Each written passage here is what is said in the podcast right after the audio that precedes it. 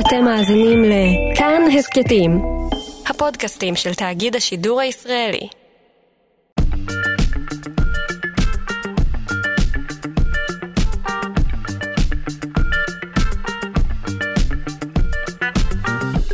שלושה שיודעים.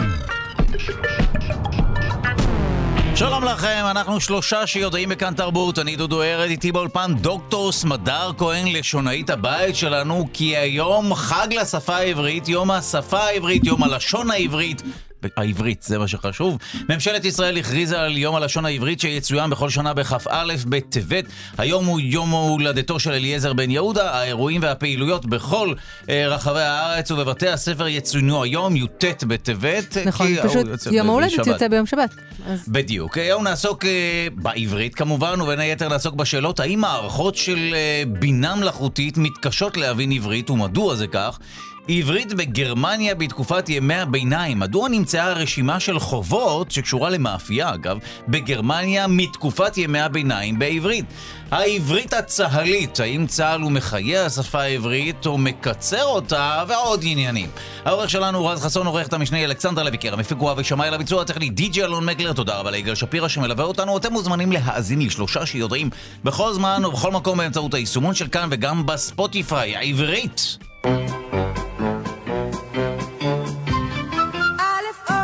זה בית, ג' זה גם מצטרפת אלינו. דוקטור סמדר כהן? לשונאית הבית שלנו, שלום לך.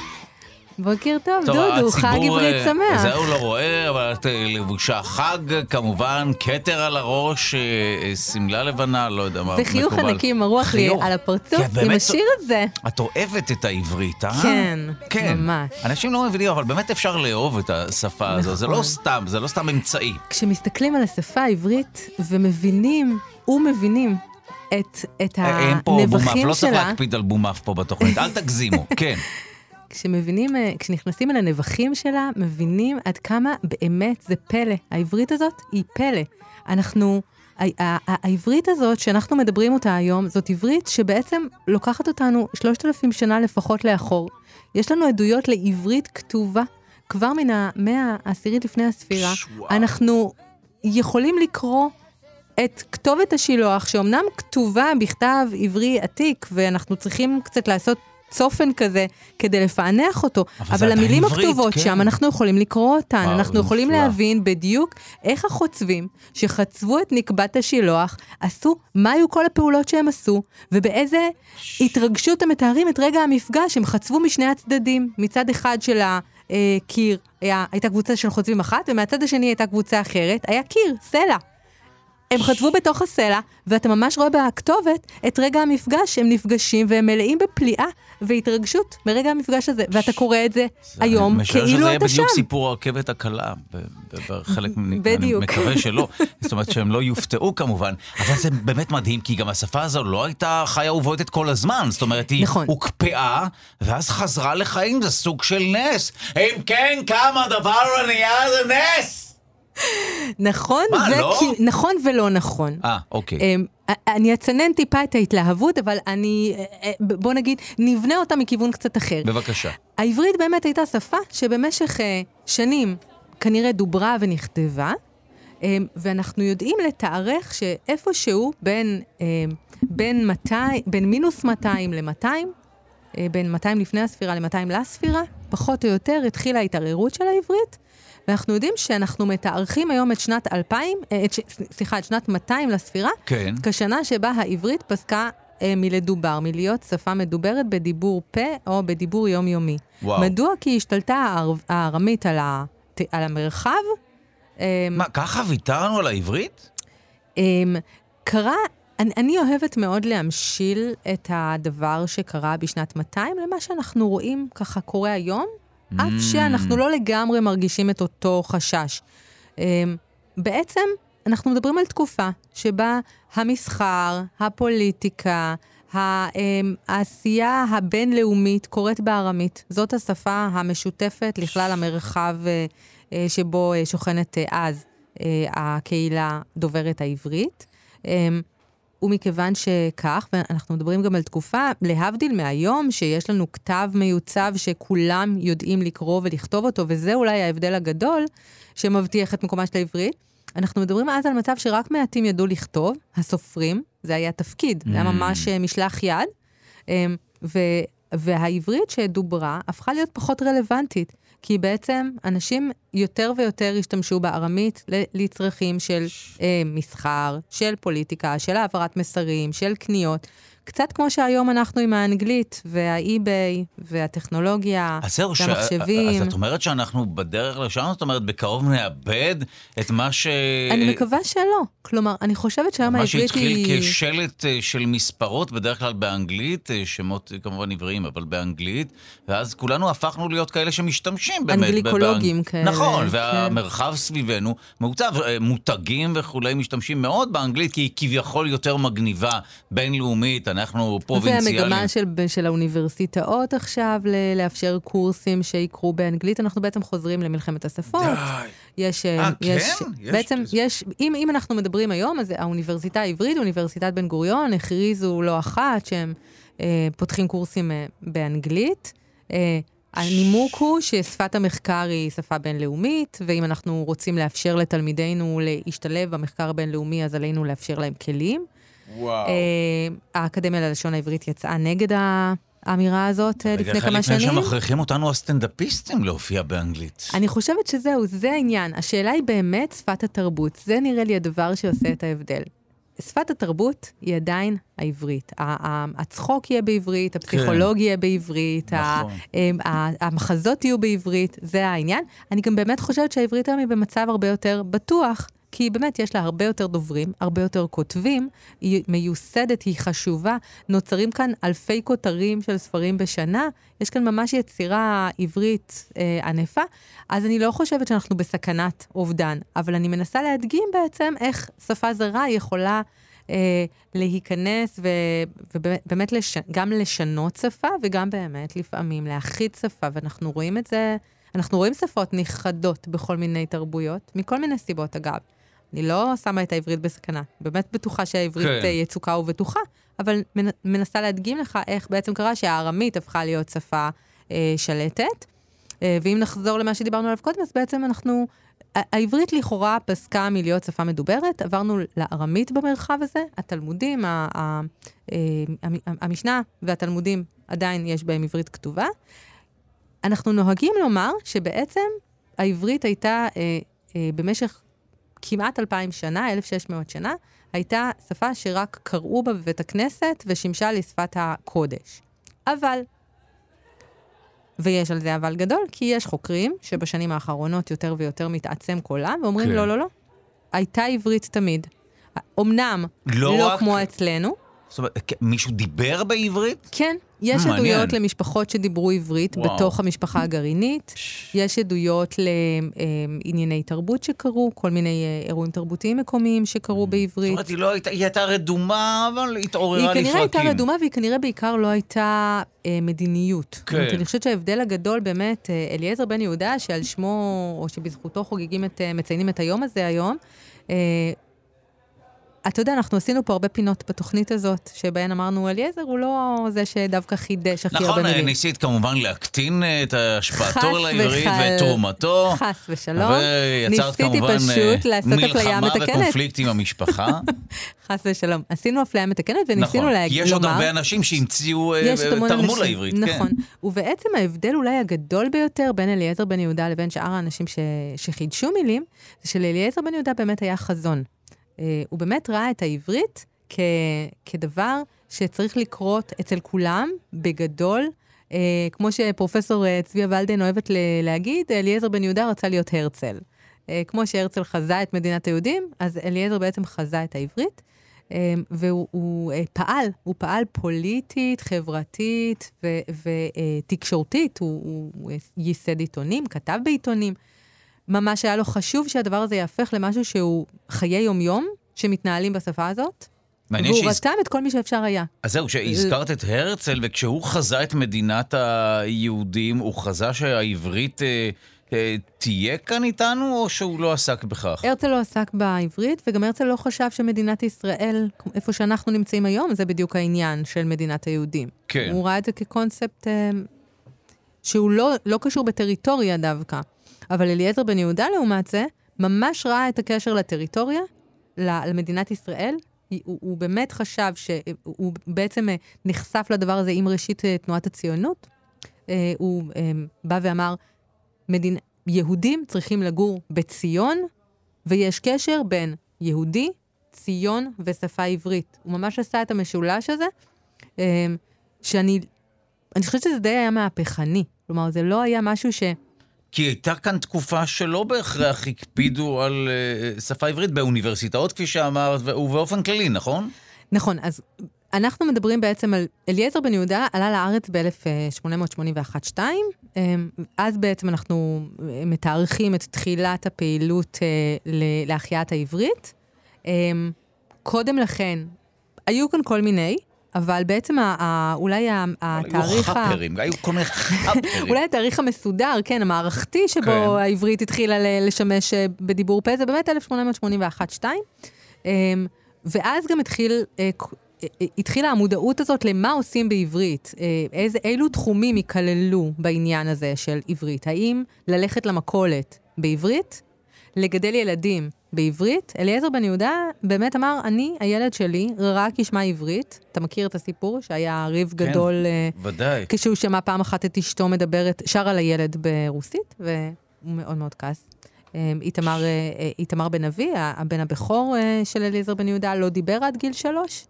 ורבים אמרו... בגלל ההלם של העברית, או סתם כך הוא לא דיבר? רבים אמרו שזה מכיוון 아, שהוא כן. לא שומע אף אחד מדבר בעברית חוץ מההורים שלו, הוא פשוט לא יודע מה עושים עכשיו, איך, איך, איך הופכים את זה לשפה שמשתמשים בה. וואו. אמ, אז, אז יש הרבה הוואי סביב הסיפורים האלה, אמ, אבל ברגע שהעברית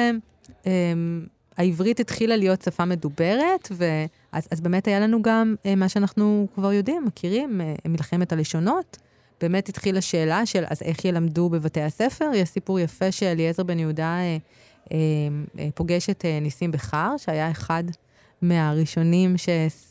שהיו שותפים בחזון הזה של אה, עברית כשפת אה, דיבור, וניסים בכר אמר לו, אני רוצה שתבוא ללמד אצלי בבית ספר, אני רוצה שתלמד עברית.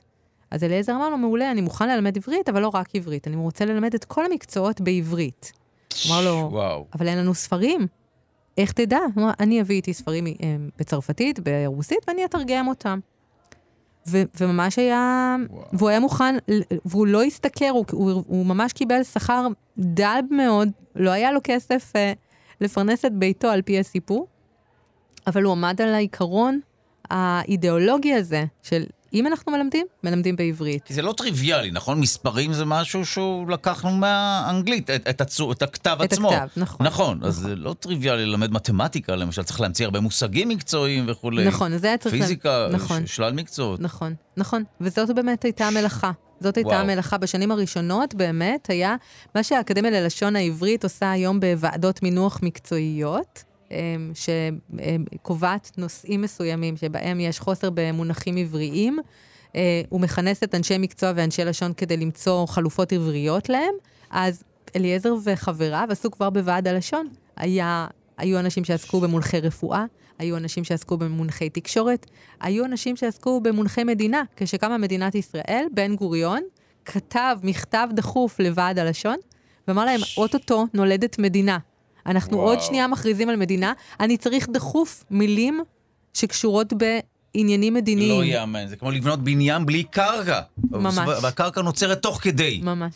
וואו. טוב, אה, מרגש, נשוב לרגע לאירועי יום העברית של האקדמיה. מה קורה היום? נכון, אז היום אה, באמת אה, האקדמיה ללשון העברית, אה, בשנים האחרונות האקדמיה עושה אה, אירועים יום, יום שלם של אירועים אה, לרווחת הציבור, ב, אה, בשיתוף הציבור. אה, בדרך כלל בבית האקדמיה. השנה האקדמיה יוצאת מבית האקדמיה ובאה לתל אביב, העיר העברית הראשונה, זה המיתוג של היום הזה. אה, בבית ביאליק, אה, מגוון של דברים, גם אה, אה, רבי שיח, או רבי שיח, כמו שיש לומר, אה, פאנלים כאלה, שיש בהם... אני רואה שאת, אה, זה הבעיה בלהיות יועץ לשוני או יועצת לשוני, את מתקנת את עצמך. נכון, זאת אומרת, את כל הזמן... חייבת. מריצה עוד שגרה שמבקרת את עצמך. זה נורא. זה, זה חמוד, אבל. חמוד. נורא. זה חמוד מכיוון אחד, כי אתה יודע, יש תמיד הוויכוח או הדיון הזה על עד כמה העברית שאנחנו מדברים צריכה להיות תקנית, ועד כמה אנשים שמדברים לידי צריכים להיזהר. זה משהו כזה שקורה כל הזמן. כן, ושוב, להציק לאנשים אחרים לא הייתי טורח לעשות, נכון, כי אז זה לא אני נעים. אף פעם לא, אתה מכיר אותי, אני כמעט לא מתקנת אף פעם אנשים בשעת דיבור אה, שיח, אבל אני גם אומרת ומעידה על עצמי הרבה פעמים, ולא מאמינים לי בדרך כלל, שכשאני מדברת אה, בדיבור רגיל, כן. שגרתי יומיומי, אז גם לי יש לשון דיבור, ו... זאת אומרת, את יש הבדלים טועה, ביניהם. ואת מעקמת את השפה, אה, מה קורה? אני? בעיקר- מה קורה? זה לא, כזה. זה לא, אבל אני זו משתדלת, הייתה אבל אני, הקלטה אותנטית שלך, אבל אוקיי. אני משחקת איתה, אני אוקיי. נהנית ממנה, אני אוקיי. משתעשעת בה. אמ, ואני, ואני מנסה, אתה פתחת את השיחה ואמרת שאני אוהבת אותה, אני באמת נורא תשמעי, אוהבת אני אותה. אמרתי את זה כי גם אני מאוד אוהב את העברית. זה, זה לא רק אמצעי עבורי, זה באמת משהו שלא רק גדלתי עליו, יש לי אה, אהבה, ממש אהבה, לא רק חיבה, באמת אהבה לשפה, לאותיות, ל- ל- לסאונד המיוחד הזה. זו שפה שאת יודעת, נתקלים בה בחו"ל, אתה מתרגש, זה, זה חלק מה-DNA שלנו, נכון. לא? נכון, ואצלך זה גם באמת ניכר ב... זה העיסוק שלך גם. זאת אומרת, זה מעבר ל...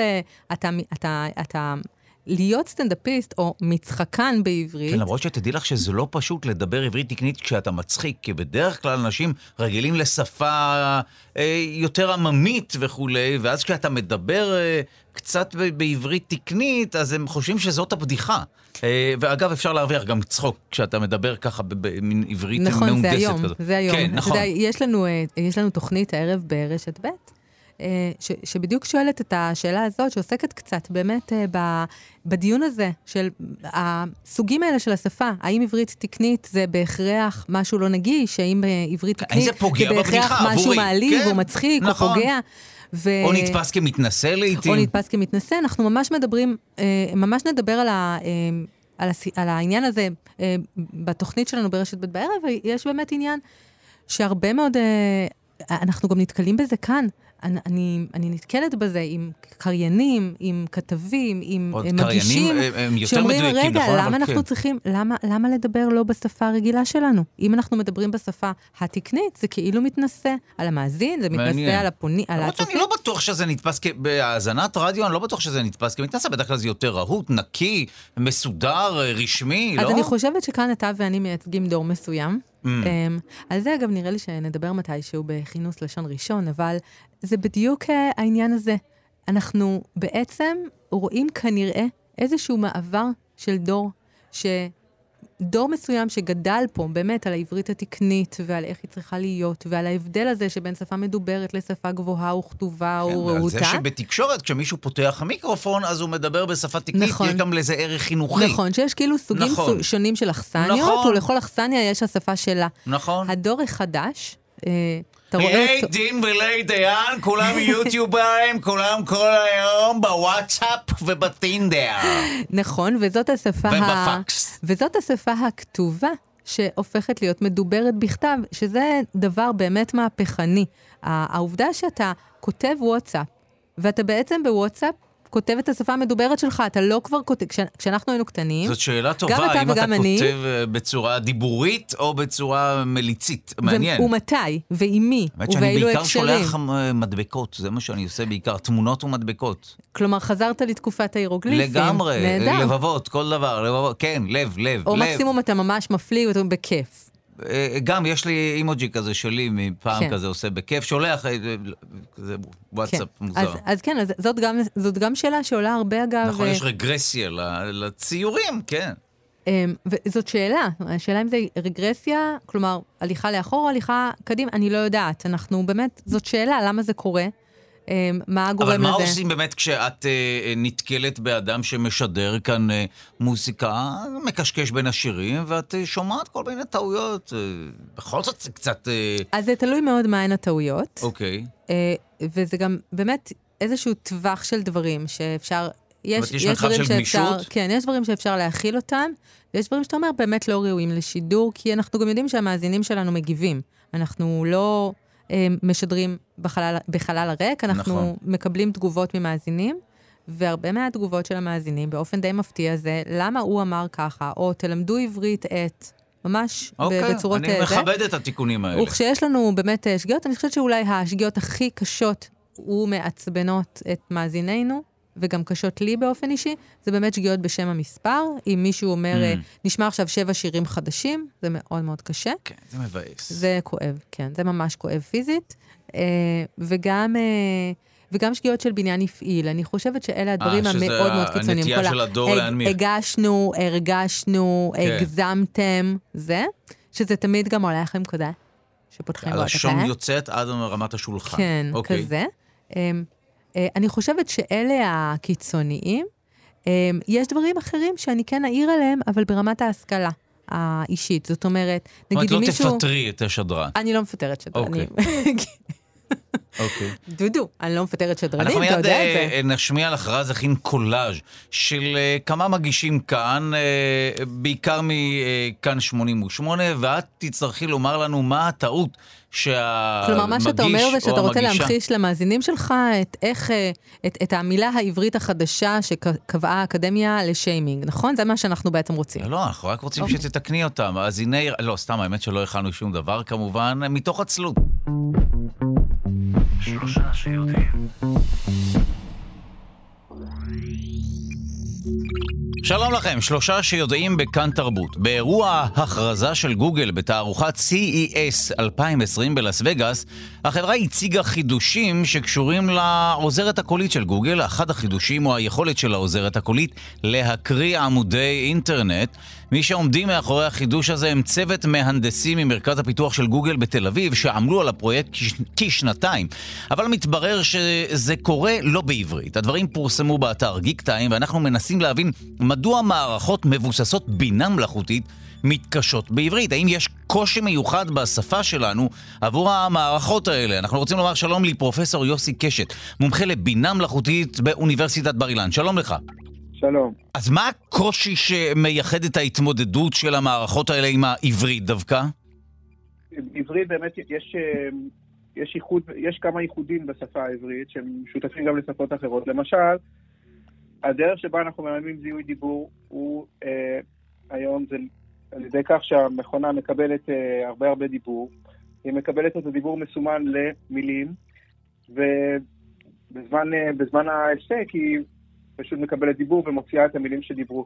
בעברית באמת אין ניקוד, וכמובן אפשר להתבלבל במילים שונות.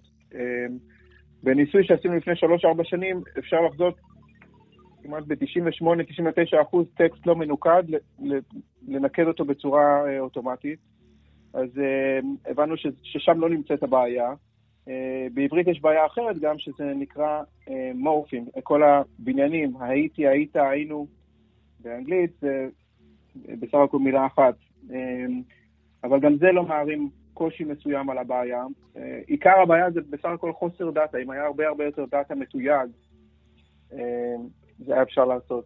זאת אומרת שבכל נושא העוזרות הקוליות, מי שפיתחו את המערכת הזו של גוגל הם חוקרים מישראל, והם דווקא, דוברי עברית כמובן, מדווחים על קשיים כשמנסים לגרום לעוזרת הקולית של גוגל, למשל, לקרוא או, או להקריא טקסט בעברית.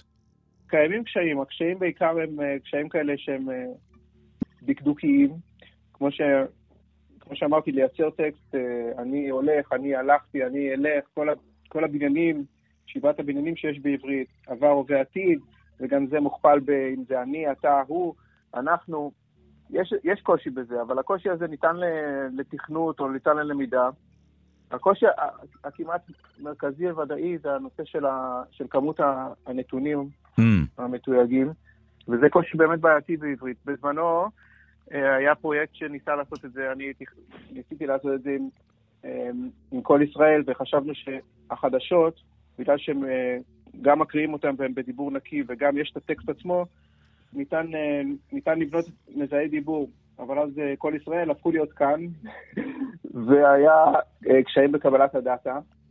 אבל זה תהליך שאני מאוד הייתי שמח לעשות אותו, והוא נכון וצריך לעשות אותו. אוקיי, אז המשוכה העיקרית היא לא הניקוד או הכתיב החסר, אלא מאגרי נתונים. אתה בעצם אומר שאם היה לכם מאגר נתונים מספיק עשיר של הקלטות וטקסטים בעברית, לא הייתה כאן בעיה. בהחלט, כן, לגמרי. Mm. אז אולי תוכל להסביר לנו בצורה קצת יותר רחבה איך בינה מלאכותית עובדת בכל מה שקשור לפענוח של שפה נשמעת? כלומר, איך מחשב שומע משהו ויודע לכתוב אותו? לפני 2013-2014 היינו עושים אנליזות אה, רציניות של הדיבור ובודקים את האקוסטיקה והיה תהליכים שלמים איך לייצג בכלל את הסיגנל האקוסטי, את סיגנל שאנחנו שומעים, כך שהמחשב יוכל להבין אותו. מ-2013 הבינו שהבינה מלאכותית היא כל כך חזקה שבכלל לא צריך לייצג אותו בצורה מיוחדת, ומה שאנחנו נותנים למחשב זה פשוט, פשוט אה, את הסיגנל של הדיבור, הוא מיוצג בתור אה, סדרה של אה, גלים אה, בצורה הכי, הכי בסיסית שלה, והבינה המלאכותית בעצם עושה את כל העבודה, היא מייצרת אה, ייצוג לדיבור, היא מייצרת אה, התאמה שלו באורחים שונים, ובסוף היא מייצגת את האותיות שנאמרו שם. הצור... כל העסק הזה נעשה פשוט בגלל כמות העצומה של המידע שמאפשר למכונה ללמוד את זה לבד. אנחנו כבר לא צריכים לתת לו שום ייצוג, שום אה, הגדרות. הכל נעשה בצורה אוטומטית. שוב פעם, בהינתן שיש מספיק מספיק אה, מידע. אני אתן לך דוגמה למידע, בגוגל למשל משתמשים ב-30 אלף שעות דיבור כן. לאמן מערכת מהסוג הזה שאתה מתאר. בעברית אין לנו 30 אלף שעות דיבור אה, מתויגות כאלה. אין לנו מידע כזה קיים עדיין. באנגלית עשו את זה בזמנו על, אה, על אה, חדשות, מערוצי החדשות שהן אה, בזמנו היו מתומללות בגלל שהיה את הכתוביות. בעברית אין לנו, אין לנו פרויקט כזה שמאורגן בצורה מסודרת, ו, וחבל מאוד. זאת אומרת שאם תצליחו לרתום את תאגיד השידור הישראלי להזרים לכם שעות של הקלטות, של חדשות, ואת הטקסטים של החדשות, מהלך כזה יוביל לכיוון של פתרון הבעיה. נכון, בהחלט. Mm. אני, אני מאוד מאמין בזה, אני חושב שזה משהו חשוב ו, ו, וראוי. ואני אני רק רוצה לציין שעבודה כזאת כן נעשתה על ידי חברת Waze וחברת גוגל, כלומר, זיהוי דיבור של הוא מעולה ועובד על דאטה, אבל זה דיבור מצומצם, זה רק אה, רחובות, ערים, דברים כאלה, מספרים. והזיהוי דיבור של גוגל גם עובד בצורה מעולה, הוא בוצע בניו יורק, הזיהוי דיבור של עברית הוא בוצע על דאטה חלקית, אבל הוא עובד בצורה אה, מרשימה מאוד. אבל זה משהו שצריך לעשות בארץ וברמה אולי אפילו לאומית. ו- ולפי ההערכה שלך, בעתיד נפסיק להקליד ובעיקר נדבר אל המכונות? אה, אני, קשה לי, לדע, קשה לי להגיד, אה, יש, יש מגבלה אנושית באדפטציה של דברים כאלה, בקבלה של מערכות אוטומטיות. אני הייתי מקווה שזה יקרה, אני, זה יקרה בעברית בין אם נרצה ובין אם לא, המידע ייאסף, אה, זה יקרה כנראה יותר לאט ממה שאנחנו רוצים, אבל זה יקרה, והמכונות האלה יהיו קיימות. השאלה אם נוכל לעשות אה, להשתמש בהם, או שיהיה מחסום אה, טכנולוגי שלנו להשתמש בהם. טוב, אנחנו כמובן נעביר את הפנייה למי שאמור לטפל בזה בתאגיד השידור הישראלי, שימשיכו לשלוח לכם את מה שאתם צריכים כדי לשפר את המנגנון הזה, כך שאולי יצא גם משהו פרקטי מהשיחה הזו. תודה רבה לך, פרופסור יוסי קשת, מומחה לבינה מלאכותית מאוניברסיטת בר אילן. תודה. תודה רבה.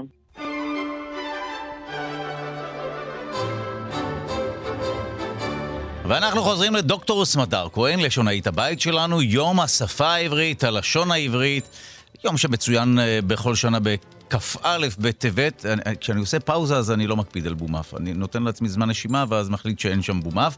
היום הוא ההולדת של אליעזר בן יהודה, היום הרבה מאוד פעילויות ברחבי הארץ, בבתי הספר, היום י"ט בטבת, כפי שאמרנו. אה, מה קורה היום אה, בכל מה שקשור לפעילויות השונות? טוב, אז uh, התחלנו לומר ונגיד uh, קצת בהרחבה, היום בעצם האקדמיה ללשון העברית עושה uh, יום מיוחד וחגיגי בבית ביאליק בתל אביב. Mm. Uh, מושבים, רבי שיח, uh, סדנאות, הרצאות uh, נקודתיות, אולי uh, גולות הכותרת.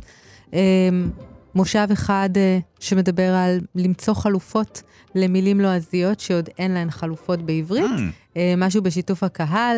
אה, מושב שמשתתפים זה בו. תמיד מעניין באמת המצאה של מילים חדשות אה, ושנקלטות, חלקן באמת נקלטות, לא בשפה. נכון, אז אנחנו אפילו, התאגיד ממש תרם מילה אחת כן, ב- ב- הסכת, בעשור לא? החולף, נכון? כן. יש לנו הסכת, ובעצם אה, המושב הזה בבית ביאליק ינסה לעשות איזושהי אינטראקציה, איזשהו שיתוף פעולה בין אנשי תקשורת, אקדמיה, יועצי לשון, עם הקהל שישב באולם. אה, יעלו כל מיני מילים לועזיות שעוד אין להם, למשל גימיק, למשל פטריוט, כאלה. וינסו בשיתוף הקהל למצוא חלופות עבריות. וואו. תוך, תוך דיון כמובן בשאלה, אז איך מחדשים, מהם האלמנטים שצריך, לה, מהם הרכיבים שצריך להביא בחשבון כשמחדשים מילה, אה, אילו מילים יכולות להיות לגיטימיות ואילו פחות. שאלו אותי אתמול, אתה מכיר את, ה, את המילה כפוך? כפוך? לא. יופי, אז מה זה מתברר, כפוך? מתברר שיש מילה חדשה שמהלכת, וגם אתה וגם אני, היא דילגה עלינו, מה זה כפוך? קפה הפוך. אה, אחת אני לא אוהב קפה הפוך. מבינים בקפה, לא מזמינים קפה הפוך. אה, נכון. אבל מתברר אה, זה- שבעצם אה, כפוך. זה מעלה את השאלה באיזו דרך יוצרים מילים חדשות בעברית, ובאמת, נשמע באמת כמו נראה- קיצור צבאי כזה, כן, אוקיי. כן, אז, אז נראה שבאמת הלחם בסיסי, מה שאנחנו כן. קוראים, כלומר שתי מילים שמצטרפות למילה אחת, שיש בה איזשהו אלמנט משותף, מתברר שזה אחת הדרכים הנפוצות. שאלה טובה, מה יעלה, למשל, במושב הזה ב, אה, בבית ביאליק? מה, ו- מה יהיו סוגי ולמי יש את ההצעות הסמכות שיציעו? להחליט שאוקיי, זו מילה חדשה, ומכוח החוק יש להשתמש בה, אחרת לכלא? אה, אז בעצם יש אה, שני מסלולים שבהם מתחדשות מילים בימינו. המוסד העליון ללשון העברית זאת האקדמיה ללשון העברית. דרך אחת היא בתוך האקדמיה, כלומר, הציבור פונה אל האקדמיה, אומר, אנחנו רוצים מילה ל... האקדמיה יושבת בוועדות, בוועדות פנימיות שלה אה, אה, עם אנשי מקצוע מן התחום וגם עם אנשי לשון, אה, דנים בכ- בכל מיני חלופות. מגיעים להחלטה, מעבירים את זה אה, אה, לוועדת, המל... לישיבת מליאה של האקדמיה, ואז המילים אה, מתפרסמות ברשומות, שזה העיתון של הכנסת. זה הופך מי- להיות משהו חוקי, אבל ויום- יש גם נו, את ב- מה שעולה בציבור. אה, כן, למשל, אפשר להתייחס לזה גם כחידוש לגיטימי? כן, חלק נכון, אז, מהשפה. אז חלק מהמילים, יש מילים שתופסות במרכאות, כן. אה, והולכות ומתרחבות, אה, ויש מילים שפחות. נגיד, המילה מגדר, אפילו, היא מילה שצמחה מ- מ- תוך כדי תנועה ביישוב, ואז באיזשהו שלב היא גם הגיעה לאיזושהי אה, הכרה באקדמיה, לא כמונח שהאקדמיה קבעה אותו. hmm. אה, לעומת זה יש מילים שהאקדמיה פונה אל הציבור, מבקשת תציעו לנו מילים. ואז מן הציבור, מכיוון אחר זה, אה, זה קורה. יש, אה, אה, למשל המילה הדתה, שימשה הרבה מאוד זמן עד שהאקדמיה אמרה, אוקיי, ראינו שהמילה הזאת משמשת, היא כבר לא שולית, היא לא מקרית, היא לא אופנה, היא באמת כאן להישאר, ואם היא כאן להישאר, אז בואו כבר ניתן לה גושפנקה משלנו. אז בעצם רק בשנת אה, 2006, נדמה לי, אה, תכף אני אבדוק, אה, אושרה המילה הדתה, הדתה, במ- כן, מילה באקדמיה, שמשמשת הרבה אנשים שמנופפים ב- שהשתמשו בה בזמן הרבה האחרון. קודם, גם בהקשרים אה, כן? אחרים. כלומר, אה. יש לנו תיעוד של המילה הזאת הרבה הרבה שנים Mm. קודם לכן, אבל לא באופן רשמי, לא כמונח רשמי של האקדמיה. אז כן, אז, אז אם אתה שואל אותי כחוק, כן, האקדמיה ללשון העברית היא זו שיכולה להגיד לנו שזה חוק. יש מילים מילה. שחודשו ולא תפסו, ואז האקדמיה הכריזה עליהן כמבוטלות? כמתות. בטלות? מתות? אה, כן, יש כמה, ויש גם כמה שאחרי שראו שהן לא תופסות במרכאות, או שיש לציבור הזה שהן אה, אה, השגות עליהן, אז קראו לציבור להציע הצעות אחרות. אחת הדוגמאות היא אולי אה, מהשנים האחרונות, מהעשור החולף, באמת המילה שולה, שהתכוונה להיות אה, חלופה לפריפריה. שולה. כמו שיש לנו שול הדרך, או שוליים, אני חושב יש- שבפריפריה, בגלל שזו לא מילה עברית, אתה... זה פשוט נשמע לי מושג כל כך בעייתי ולא ברור, וזו מה שנקרא במשפטים רקמה פתוחה. פריפריה זה כל מה שרוצים להתייחס אליו כפריפריה. הרי זה מושג נכון, שהוא לא באמת קיים סוגים, פיזית. יש כל מיני סוגים של כן. פריפריה בעצם. ולכן, אה, טוב, שולה עוד בעברית זה עוד יותר מודגש, העניין הזה של השוליות וכולי, עוד יותר נכון, מעצבן ועל אותי. זה, ועל זה בדיוק כמה, על זה כמה כן, אה, זעקה. זה מעצבן. ובאמת, האקדמיה אמרה, אוקיי, זה כנראה לא מילה טובה, נחשוב, נעצור, נחשוב שוב. טעינו. אה, הייתה, אה, היה שלב, אה, היו הרבה שנים שכשרצו לתרגם אה, דימנציה, אז תרגמו אותה כשיטיון. אה, יש אבל- מילה כזאת שיטיון, לא? נכון, אבל אז אה, בשלב מסוים היא הוחלפה, כי... אמ, אה, אה, היא הוחלפה כי, כי הרבה מהציבור אמרו, רגע, שיטיון זה נורא מעליב, זה לא שבן אדם נהיה אה, שוטה, שוטה. זה מלשון שוטה? הוא לא נהיה וואו. טיפש, הוא פשוט לא זוכר. זה לא אומר שהוא נהיה כן. טיפש, זה טוב, מעליב. הפוליטיקלי קורקט גם צריך לבוא בכל מה שקשור לחידוש מילים, נכון? נכון, זה כבר לא נכון מה שהיה. פעם, שאפשר להעליב אנשים בכל מיני תארים וזה בסדר. כן, ובעצם המילה החדשה שהאקדמיה קבעה לה, שיטיון, כן. שעורר אה, זה, זה כיהיון. זה באמת כהיון, כהיון אתה. רק כהה. אתה, אתה פשוט כהה, כהה נכון? חושים, החושים אוקיי, שלך נכון. פחותים, פחות אה, אה, קולטים, אולי פחות מגיבים, אבל אתה לא טיפש. כן, אה, מעליב. ובכלל כל נושא הפוליטיקלי קורקט ודאי נכנס.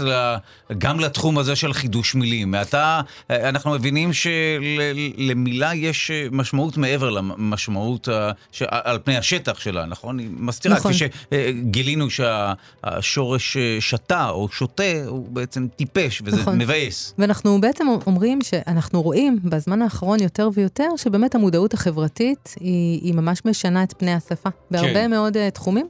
אולי אחד הבולטים זה באמת תחום המשפחה. המשפחה הישראלית, כן, uh, שגם הייתה בכותרות השבוע הרבה. נכון. מהי משפחה? למה אנחנו קוראים משפחה?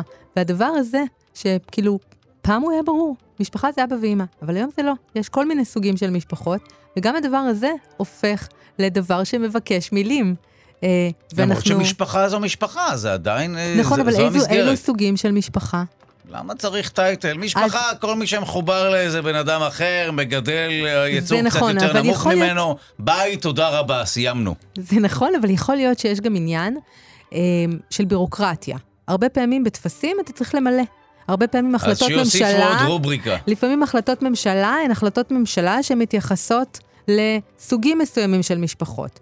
אם פעם, כשאתה ואני היינו קטנים, אז אה, היו אומרים אה, לנו אה, שנותנים איקס לכל בית אב, אז פתאום היום אה, בית נכון. אב זה בעייתי, כן, כי לא בכל נכון. בית יש אב. אז אוקיי. עכשיו קוראים לזה משקי בית. אוקיי. ואם יש היום אה, אימהות אה, או אבות שהם יחידנים, אז קוראים להם יחידנים, לא חד-הוריים, כי הוא לא...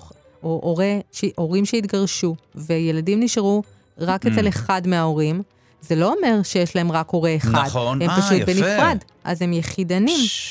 וזה, והמשמעויות הן כבר משמעויות כלכליות בעיקר, ולא דווקא... לא, לא, ודאי. וגם אני חושב שאנשים הפכו להיות קצת יותר רגישים אולי, לא? נכון. כי פעם פחות נפגעו מכל מיני אה, אני גם טייטלים חושבת וכולי. שזה פעם, נכון. בסדר, העיקר שהם מקבלים את הזכויות וזה, אבל היום כבר חשוב לנו איך יקראו לנו, הכותרות וכולי. נכון. טוב, אנחנו ברשותך אה, נעצור כאן, כי אנחנו רוצים אה, לעבור לגרמניה ולימי הביניים. איך את עם גרמניה ואיך את עם ימי הביניים? טוב, תודה נשמע. לך, תודה לך. ממצא ארכיאולוגי נדיר התגלה בגרמניה רשימת חובות למאפייה שפעלה בימי הביניים, שנכתבה, שימו לב, בעברית וביידיש. או. בחפירה הארכיאולוגית בקלן שבגרמניה התגלו מאות לוחות עם שמות של אנשים בעברית וביידיש, ולידם מספרים. ככל הנראה מדובר ברשימת בעלי חוב לאותה מאפייה שפעלה באזור. הלוחות האלה נמצאו במסגרת חפירות ארכיאולוגיות שנמשכות כבר למעלה מעשור במרכז העיר, כשהמטרה היא למצוא שרידים לחיים היהודיים שהתקיימו בעיר בימי הביניים. שלום למי שבחן את הסריקות של הממצא הארכיאולוגי הנדיר הזה, פרופסור אפי שוהם, מומחה ליהדות אשכנז מהמחלקה להיסטוריה של עם ישראל באוניברסיטת בן גוריון בנגב. שלום דודו, שלום למאזינים. בוא ספר לנו איך התגלגלה רשימה שנכתבה בעברית וביידיש בתקופת ימי הביניים אל גרמניה. מה עשתה שם הרשימה הזו? אז בוא נדייק טיפה בפרטים.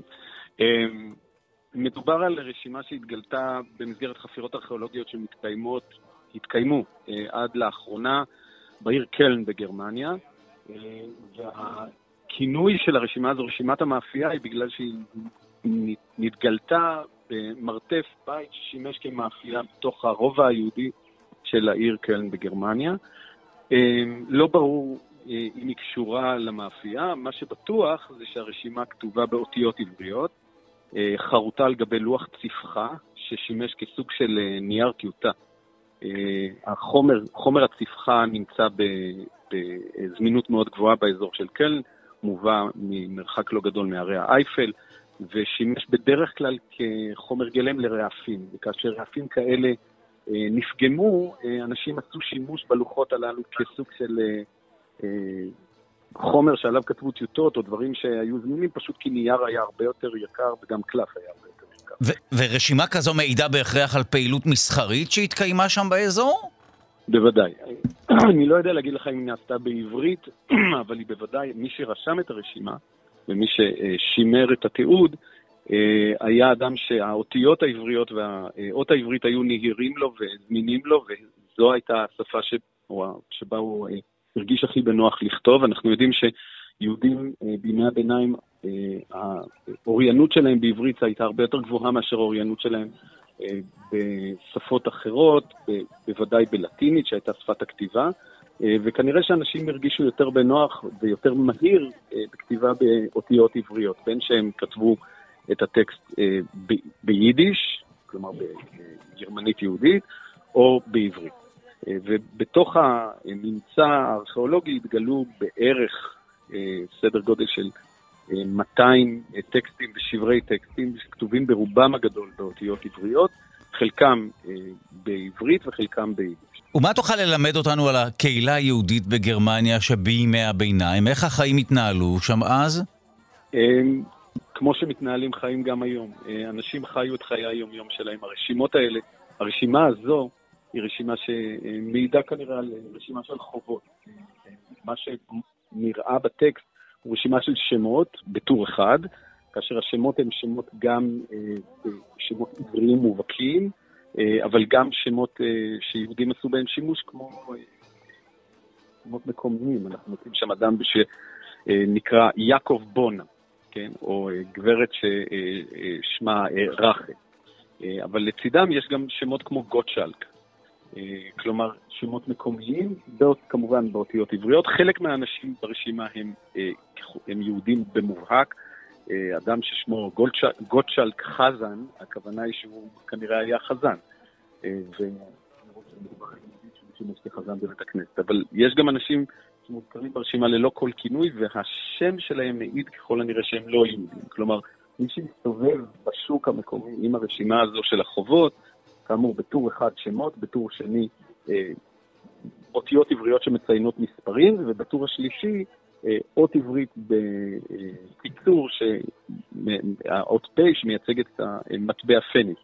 הוא אה, מטבע קטן, ומדובר על חובות קטנים שאנשים אה, צברו לעצמם בין מול איזשהו ספק של, אה, אה, אני יודע, אוכל או אה, חנות מכולת, כמו שציינת, או משהו כזה, ובין שאלה חובות קטנים שחוו למלווה בריבית, שמישהו הלך וגבה אותם. כנראה כי אנחנו על השמות, מעת לעת אנחנו רואים גם קו מחיקה כזה, כלומר מישהו שילם את חובו, מחקו את החוב. ואני מבין שיש לא מעט חפירות בגרמניה, שבין היתר אה, הכוונה בבסיס החפירות, או מה שמסתתר מאחורי החפירות, זה ניסיון להבין מה היה בעבר, בכל מה שקשור לקהילה היהודית שם. נכון. במק... במקרה של קלן מדובר על חפירה מסודרת. זה בעצם הפעם השנייה שבה חופרים אה, באזור של הרובע היהודי של קלן. הפעם הראשונה הייתה לאחר מלחמת העולם השנייה, באמצע שנות החמישים. אה, כחלק מהמאמץ במקביל לשקם את העיר אחרי הפגיעה הקשה מאוד שהיא עברה במהלך המלחמה. אה, נחפרו אה, מספר מקומות שבהם היו אתרים ארכיאולוגיים, חלקם קשורים יהודים, ואחד מהם לא, ואחד מהם היה האתר של הרובע היהודי של העיר קלן, בצמוד לבניין העירייה.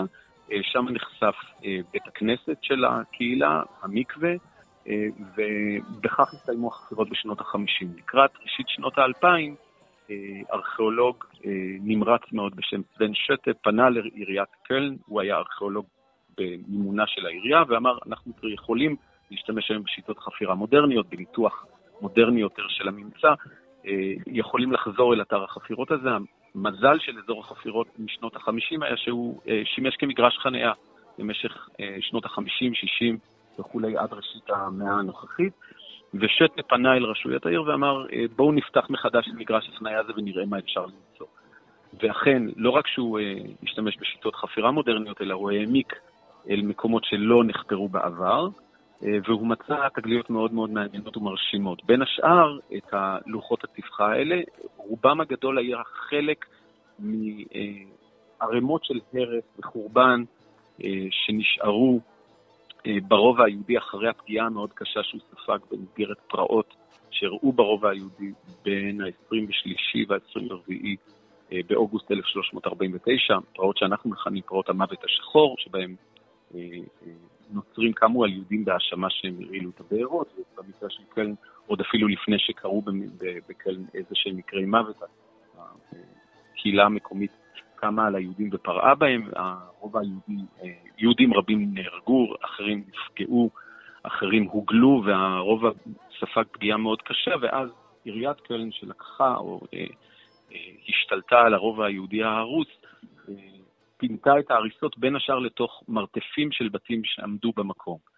ושטק, כשהוא בחן את הממצאים האלה, הוא בדק אותם, הוא ניקה את המרתפים הללו מטונות של אה, שברים וחומר, ועבר על הכמויות האדירות האלה של החומר, ומצא שם ממצאים מרתקים, בין השאר את הלוחות הללו שהזכרתי, אבל למשל גם אה, נמצא שם שריון קשקשים שמישהו החזיק בביתו, אה, ואנחנו לא יודעים אם זה היה שריון קשקשים של יהודי או של שכן שלא יהודי, כי יהודים ונוכרים ולא יהודים גרו שם בצמידות ובכפיפה אחת.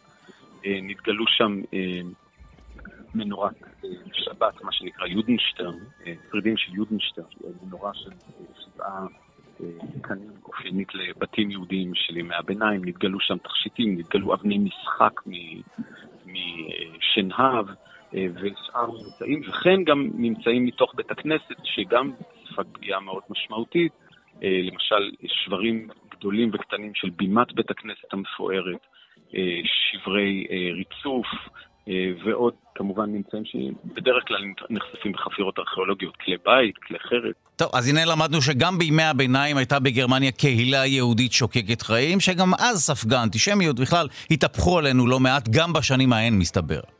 כן, הדברים, מה, ש, מה שצריך לומר וצריך לציין בהקשר הזה, זה שעיריית קלן, אחרי שהיא ערכה את החפירות אה, לאחרונה, מאז תחילת המאה שלנו, אה, התמסרה עכשיו למשימה של הקמת מוזיאון במקום, שלא רק אה, ינגיש את הממצא הארכיאולוגי, אלא גם יציג את הממצאים, ויספר את סיפורה של הקהילה היהודית בקלן, קהילה שמעורבת בתוך המרקם העירוני. אה, הדגש פה הוא דגש חדש ומעניין, של ניסיון להציג את הקיום היהודי בקלן על מעלותיו ומורדותיו, גם במהלך ההיסטוריה בין פרעות ופגיעות, אבל גם לצד חיי יום-יום שוקקים, שיתוף פעולה כלכלי, שיתוף פעולה חברתי, אה, שכנות אה, טובה ופחות טובה.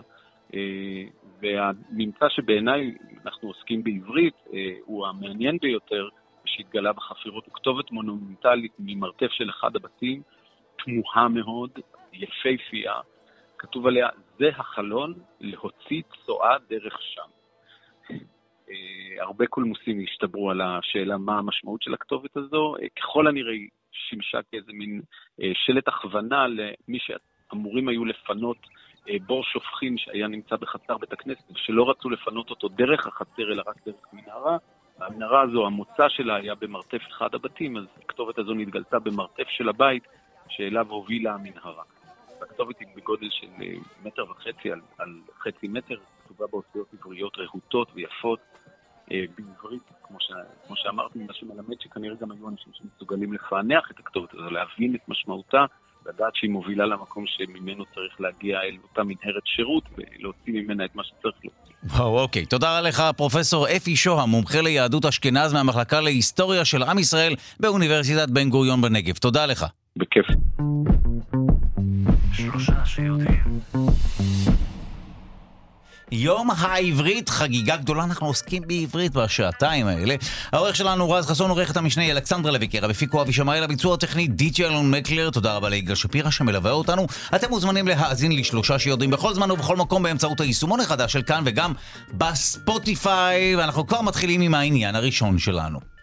כל המבטאים של השפה העברית, ליתר דיוק כל המסורות של העברית באתר אינטרנט אחד. האקדמיה ללשון עברית העלתה לרשת אלפי הקלטות נדירות, כשבין היתר המטרה של מאגר ההקלטות הזה הוא תיעוד המבטאים וצורות ההגייה השונות של דוברי העברית, צורות הקריאה של הטקסט. אנחנו רוצים לומר שלום למנהל אוסף המרכז לחקר מסורות ישראל, מיסודו של פרופסור שלמה מורג באקדמיה ללשון עברית, דוקטור דורון יעקב, שלום לך. שלום. אנחנו נשמח לשמוע מה אפשר עכשיו אה, לשמוע באתר של האקדמיה ללשון.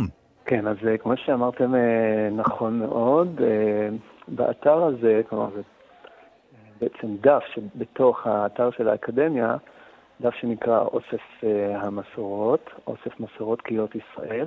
אפשר בעצם לשמוע אה, אלפי הקלטות אה, שהן באמת מיוחדות, שמתעדות ומנציחות ומנגישות ככה לציבור אה, את המגוון של המבטאים של העברית.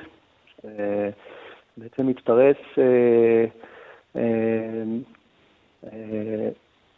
לכל הקהילות היהודיות שהיו בחוץ לארץ, בעיקר מחוץ לארץ ישראל, במאות שנות גלות.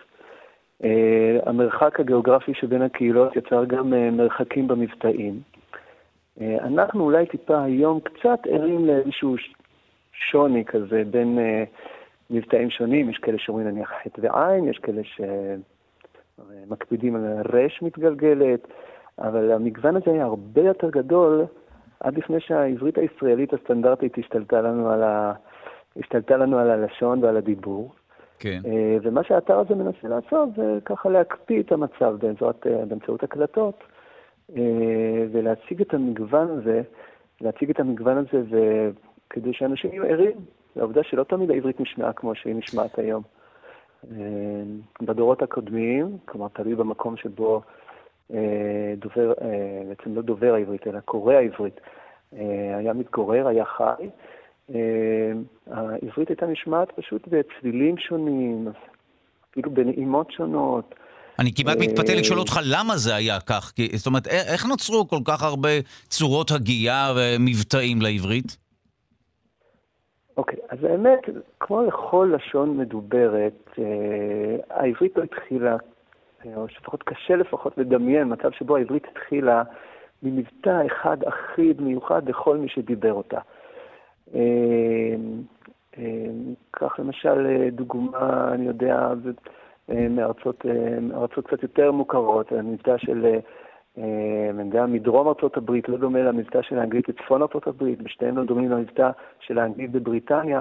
אותה שפה יכולה להיות מדוברת בכמה מבטאים. המבטאים מחלקים את השפה למה שאנחנו קוראים להגים. כלומר, בעצם גוני שפה שמשתנים לפי מערכת היצורים והגאים, ובעצם איך שהם נשמעים, נשמעים קצת שונה. אז בעצם מאז ומעולם היה לעברית איזשהו מגוון, אבל הוא הלך והתרחב ככל שבעצם הפזורה היהודית הלכה והתפרסה על פני הגלובוס. אה, נניח מגע של אה, יהודי שגלה לפני אלפיים שנה מארץ ישראל עם אה, לשון אירופית, או, או להבדיל מלשון, או עם, עם אחת מארצות, מארצות שדוברות אה, ערבית, יצר שינויים גם בתוך העברית עצמה. אה, וככה המבטאים הלכו והתפרסו, הלכו והתגוונו, ועד שבעצם לא... העברית הישראלית, שאנחנו מדברים אותה כבר כמה עשרות שנים, לא התבססה והפכה ככה לסטנדרטית לא הייתה מוכרת באמצעות uh, התקשורת לכולם, המבטאים הלכו, כמו המשיכו והתקיימו, ומה שמיוחד באתר הזה, שבעצם הוא תפס את המבטאים האלה פשוט בזמן. לפני שככה uh, אנשים איבדו את המבטא המקורי שאיתו הם הלכו בקהילה שבו הם חיו בגלות, לטובת העברית הישראלית, אה, המרכז הזה, בעצם מי שהקים אותו, פרופסור שלמה מורג, אה, התחיל הוא והעוזרים על ידו, התחילו פשוט להקליט אנשים, להקליט אנשים אז, ולשמוע איך אוקיי. נשמעת העברית שלהם. מעניין, אז כך השגתם בעצם את ההקלטות?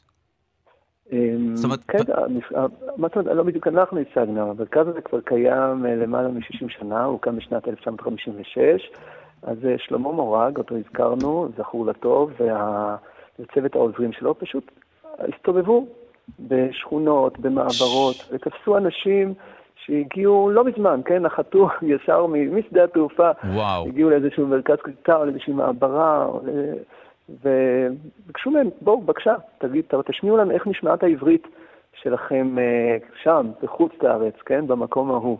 אתה יודע, זה אה, מדהים, כי אם, אם עד עכשיו התביישנו קצת במבטאים, ואולי הלעגנו במבטאים, קצת צחקנו על אנשים שיש להם מבטא, אנחנו פתאום מבינים את החשיבות שבלשמר את העניין הזה. לשמר, קודם כל לשמר מידע זה תמיד חשוב. אתה יודע, אה, אני לא בטוח עד כמה צריך להיות קשר בין האתר עצמו לבין uh, המבטא של העברית היום, אבל uh, זה בעצם, אני תמיד אומר שזה כמו מוזיאון קולי. יש פה מוזיאון שפשוט אפשר לבקר, אבל לבקר ו... ו ולהתוודע באמצעות, באמצעות, באמצעות קולות, באמצעות שמיעה, למבטאים שהיו קיימים עד לא מזמן, אצל כל מי שהכיר את העברית וקרא עברית. אה, היום אנחנו כבר איבדנו הרבה מן גוני המבטאים האלה, אבל אה, האתר הזה הוא כמו מוזיאון שאפשר תמיד לבוא ולבקר בו ו- ולהכיר ולדעת, ובעצם להתחבר למשהו שהוא בעצם קצת היסטורי. אפשר לשמוע לא דוגמאות להקלטה או שתיים? אז בוודאי, אז כן, אז בשיחה המקדימה ככה ביקשו ממני לבחור הקלטות מייצגות, וזה מאוד קשה, כי יש באמת אלפי הקלטות. אה, אז בחרתי כמה דברים ככה שנשמעים מעניינים ואולי טיפה מוזרים לעין הישראלית הרגילה. אה, אוקיי, במה נפתח? נפתח למשל בהקלטה מאיטליה. כן, בבקשה, איטליה. ויבוא משה ויקרא לזקני העם וישם לפניהם את כל הדברים האלה אשר ציווהו אדוני ויענו כל העם יחדיו ויאמרו כל אשר דיבר אדוני נעשה וישב משה את דברי העם אל אדוני. זה מבטא איטלקי כביכול? כי זה נשמע לי נטול מבטא בכלל. אוקיי, זה נשמע יפה, ככה כן. נכון, אבל אני לא יודע אם האוזן הרגישה של המאזינים הבחינה במבטא המיוחד של האות עין שלו. לא אנחנו מעניין. יודעים, העברית הישראלית, שיש לנו, אתה יודע, יש כאלה שמקפידים על עין גרונית, ויש כאלה שככה קצת, אה, אה, הרוב בעצם, אולי אפילו מעלימים אותה, וכמעט שלא שומעים משהו מיוחד בה. אבל במבטא האיטלקי, פה מדובר על יהודי שחי ברומא, וגם בעוד קהילות אחרות, אה, ביטאו את העין בצורה קצת מיוחדת, משהו ייצור שדומה לאות נון. מעניין, איך זה נשמע? תנסה לעשות לנו את ה... אז ככה, בהקלטה הזאת, כן. בהקלטה הזאת הייתה לנו, אפשר, המילה נעשה, שהוא קרא ננסה, אה. אה, או בעצם הצירוף בעה והענן, אז קראתי קשור אותו בנה וננן, זה נשמע בין קצת מצחיק, אבל אה, מה שקורה, הדבר המעניין, שאנחנו מדברים בעצם על מציאות של מגע בין לשונות. אה, תאר לעצמך, אה, יהודי שגלה אה, אחרי חורבן בית שני, שבא, איתו, שבא עם העברית שלו, שיש בה עין ויש בה חטא, והוא מגיע לארץ כמו איטליה, ששם מדברים איטלקית, שכמובן לא שמעו מעולם יצורים, על יצורים גרוניים. והמגע הזה שבין הלשונות, בין העברית מצד אחד ובין האיטלקית, קצת משפיע, עושה ככה טיפה בלאגן בתוך העברית, ו... אה, עם השנים פשוט המבטא המיוחד העברי של העין, הגרוני, כן. הלך לאיבוד לטובת אה, מה שנשמע להם הכי דומה. במקרה הזה, דווקא הייצור הזה, הנון הזאת, בעצם... מעניין. כן. ויש לך עוד אה, דוגמאות? הכנת לנו עוד דוגמה? אפשר למשל, אוקיי, בוא נשמע משהו קצת אחר. בחרתי איזו קריאה של יהודי מרוסיה בשם הרב יצחק זילבר במשנה, פה מדובר לא על קריאה אה, של אה, טקסט מן המקרא, אלא טקסט מן המשנה, שזה בעצם הטקסט אולי השני בחשיבותו מכל הספרות היהודית המקורית, ואפשר להשמיע אותה. בבקשה. אבות, פרק שלישי.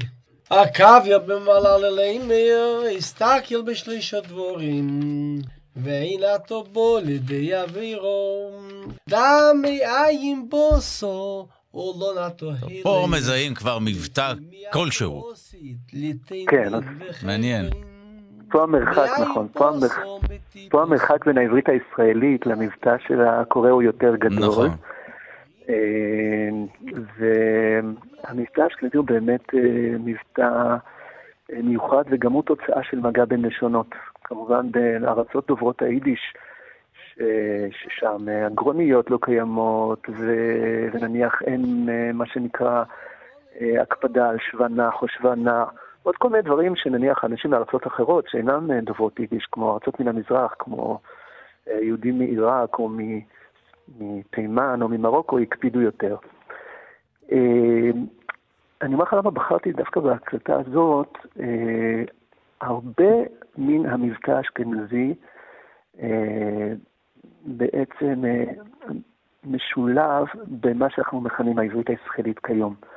אנשים הרבה לא יודעים, אבל זו בעצם הייתה חוליה מקשרת בין אה, העברית אולי ההיסטורית ובין המבטא הישראלי. אה, הוא קורא פה מילים מן, הוא קורא פה במשנה, במשנה במסכת אבות, כן, כמובן מאוד מפורסמת, אבל הרבה מילים מן המשנה, כפי שנקראו במסורת האשכנזית, השתרשו גם בעברית אה, הישראלית שלנו. אני אתן לך ממש ככה דוגמאות על קצה המזלג. אה, למשל, אה, מילה כמו אוויר, אוקיי? הדרך שבה אנחנו רואים את המילה הזאת, אוויר, היא הדרך שבה אה, יהודים אשכנזים הגו את המילה הזאת אה, לאורך כל השנים. זאת מילה שאיננה נמצאת במקרא, היא נמצאת רק במשנה. וכשהם קראו משנה, הם קראו אותה בצורה אוויר. אבל דווקא בארצות אה, המזרח, כמו בתימן, כמו בעיראק, כמו במרוקו, קראו אותה בצורה אחרת, שאפילו אולי קרובה קצת יותר למקור שלה. קראו אותה דווקא בתנועת אה, משהו כמו aware או עוור. אה, וזה קצת דומה למקור היווני של המילה הזאת, האר. אה, אה, ה- אוי, זה קשור גם ל... כן, ער אה, כנראה. אה, נכון, קשור למילה ער. מעניין. אה, אני רוצה לשמוע... אה, המבטא- אה, הישראלי כן. פשוט אה, ירש את המבטא האשכנזי במקרה הזה, כמו בעוד הרבה מקרים אחרים. אני רוצה עוד להספיק בכל זאת אה, עוד אה, דוגמה אחרונה, וזה אה, קריאה בעגה תימנית. אה, יש לנו הקלטה כזו? בואו נשמע. שיר השירים אשר לשלמה ישוגני מן נשיגת פיהו עם דחו יותר מנגינתי כזה, ובכל זאת ברור. נכון. הטענה היא שבזמנו דיברו על זה שדוד המלך, אם היינו שומעים אותו היום, הוא היה נשמע כמו אה, אישה קשישה תימניה. זה נכון? זו, כן. זו הייתה הטענה. אז הנה, או, אז הנה, בדיוק האתר הזה בא ככה קצת אה, לשחוט פרות קדושות. אה, אנחנו לא בטוחים שהמבטא התימני אה, מדויק יותר משאר המבטאים, ממש ממש לא. תמיד היה מגוון, והמגוון היה באמת רחב, כלומר העברית נתנה מספיק מרחב ל- להרבה מאוד מבטאים. אה, והתימני זה איזושהי פינה בעולם היהודי, שבאמת יש לה מבטא אה, קדום ונשמע מאוד מדויק, אבל במקביל, תמיד במקביל התקיימו גם מבטאים אחרים. בכלל לא בטוח שדוד המלך נשמע כמו תימני. וואו, עכשיו, אה, איך. אפשר, איך אפשר לשמוע את ההקלטות האלה? זאת אומרת, מה הכתובת? זה, זה בעצם אה, חלק מהאתר של האקדמיה, נכון? נכון, אז חלק כן. מהאתר של האקדמיה אפשר גם uh, לחפש בגוגל אוסף המסורות, uh, או להגיע דרך האתר בצורה, uh, בדרך המלך, פשוט להיכנס ל... uh, לאתר ולחפש שם את uh, אוסף המרכז לחקר המסורות קריאות ישראל, ופשוט לבחור הקלטות ממוינות לפי ארצות, לפי ערים, לפי הטקסטים, כלומר אם אתה רוצה לשמוע אה, דווקא קטע מן התורה, או קטע מן המשנה, או קטע מן התלמוד הבבלי, או סתם שיחת חולין אה, בין אה, מראיין למרואיין מקהילה כלשהי. אה, מה שהיה נחמד זה גם באתר הזה, אתה אמרת שאם קשה לזהות או לא קשה לזהות, ההקלטות מלוות בטקסט. כלומר, הקלטות מן המקרא ומן המשנה, ואז לכן מאוד. קל, כן, קל מאוד לעקוב אחרי, ה, אה, אחרי ההקלטות, אה, ככה, אה, אולי ככה כל אחד יכול לעשות בחינה לעצמו איך הוא היה קורא את הטקסט ואיך הוא נשמע בפועל מאוד, אוקיי. מפי המוקלטים. טוב, תודה לך על השיחה הזאת, דוקטור דורון יעקב, מנהל אוסף המרכז לחקר מסורות ישראל, מיסודו של פרופסור שלמה מורג באקדמיה ללשון עברית. תודה לך. תודה לכם, ויום עברית שמח. ואנחנו חוזרים לדוקטור סמדר כהן, לשונאית הבית שלנו, אשת האקדמיה ללשון העברי, שלבושה בבגדים אה, כמובן מהודרים, יום העברית, אבל גם במדי צה"ל, כפי שאנחנו שומעים. היום הוא יום הלשון העברית, אנחנו רוצים לנצל את היום הזה כדי לדבר על אה, תת-ענף בעברית, וזה הסלנג הצבאי, העברית הצבאית. הפכה מזמן לשפה של ממש, שכבר מחלחלת אל השפה האזרחית. רבים טוענים שכבר אפשר להתייחס לצה"ל כמחיה השפה העברית, או לפחות מקצר אותה. מי שהוציא אה, ספר לאחרונה, הוציא לאור ספר שעוסק בנושא הזה, הוא הסופר וחוקר השפה מהאתר הזירה הלשונית, דוקטור רוביק רוזנטל. שלום לך. שלום, שלום, מה שלומך? אה, בסדר גמור, אני זוכר שבאמת בתקופת השירות הצבאי שלי, שהיה מזמן, למרות שאני עדיין במילואים, אני התענגתי על העובדה שהכל שונה, כולל גם השפה שלנו, נכון? משהו קורה לנו שם. בוודאי, זאת שפה קודם כל נכון שהיא משפיעה על השפה הכללית, כי אנחנו עם, אה, העם, כל העם צבא, אבל היא קודם כל שפה סגורה, היא שפה שאתה מכיר אותה שאתה בצבא, אתה שוכח שאתה עוזב את הצבא, והיא נוגעת בכל החלקים של הצבא, והמילה, אפילו המונח סלנג צבאי הוא מטעה, כי המחקר שלי בספר, שנקרא מדברים צה"לית, בהוצאת מוסד ביאליק, אה, שממש יצא לפעמים בימים האלה, הוא כבר בחנויות אה, לא, לא יותר משבוע, כן. אה, הוא מציג את כל ההיבטים, צריך להבין שב-48 הם מקימים צבא ואין לו שפה, אין לו מילון, אין, לא יודעים איך לקרוא לשום דבר, כמעט, יש התחלות בהגנה, אבל כלום, צריך ב, ב, ב, יש מאין לכל התחומים. כך אה, לקרוא בשמות הדרגות, בלפקוד, לח... זאת אומרת, עוד. לפני שפיתחנו סלנג וקיצורים וכולי, אה, לא היו שמות פיזיים ל- לכלי נשק לכלום. וכולי, וואו. צריך, אה, הקימו ועדות מינוח, והם עבדו יומם ולילה, כדי שלכל דבר יהיה שם. ו... וככה נולד המילון הצבאי, והוא הולך וגדל וגדל וגדל. לצידו, אכן, נולד, נולדו מה שאני עושה הבחנה, לא רק אני כמובן, בין ז'רגון לבין סלנג. הז'רגון זה השפה המקצועית הלא רשמית. והסלנג הוא השפה של החיילים, שזה המקום שבו חיילים ככה כבר בכלל לא עושים חשבון לכלום. אה, סתם דוגמה מעניין מאוד מאוד חשוב, ההבדל בין ז'רגון לסלנג, שבית השימוש הצבאי הזה הגדול עם החורים נקרא קרוסלה בז'רגון, ואיך קראו לו החיילים? פול פגיעה, כי אתה צריך אה, לקלוע. על כל פנים, זו דוגמה אחת מיני רבות, אה, נגיד הפין שבת המפורסם, למה קוראים לו פין שבת?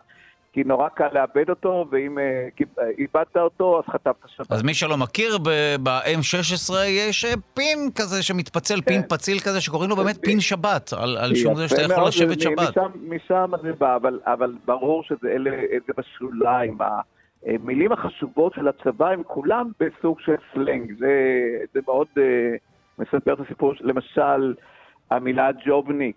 ג'ובניק זה כל מי שלא אני, כלומר, אומר הגולנצ'יק, אפילו הצנחנים הם ג'ובניקים בשבילו. אה, יש מושגים זה- יחסיים, אתה אומר. ג'ובניק זה לגמרי יחסי, כן, הפזמניק כמובן, שהפזמניק זה זה שהוא כבר ותיק בשירות, מולו הצעיר והצ'ונג ב-20 מילים לחיילים צעירים. והצהוב מול הערבי, מי זה הצהוב מול הערבי, אתה יודע? לא, אין לי מושג, זה לא היה בתקופה שלי. זה נכון, כי זה חדש. אה, דודו, אתה מזדקן? לגמרי, אה, מה זאת אומרת? זו- המגמה כמובן, אני שירתתי ב-90 עד 93, זה כמו שאומרים, איזה כן, ישן אתה. זה ממש, חדש.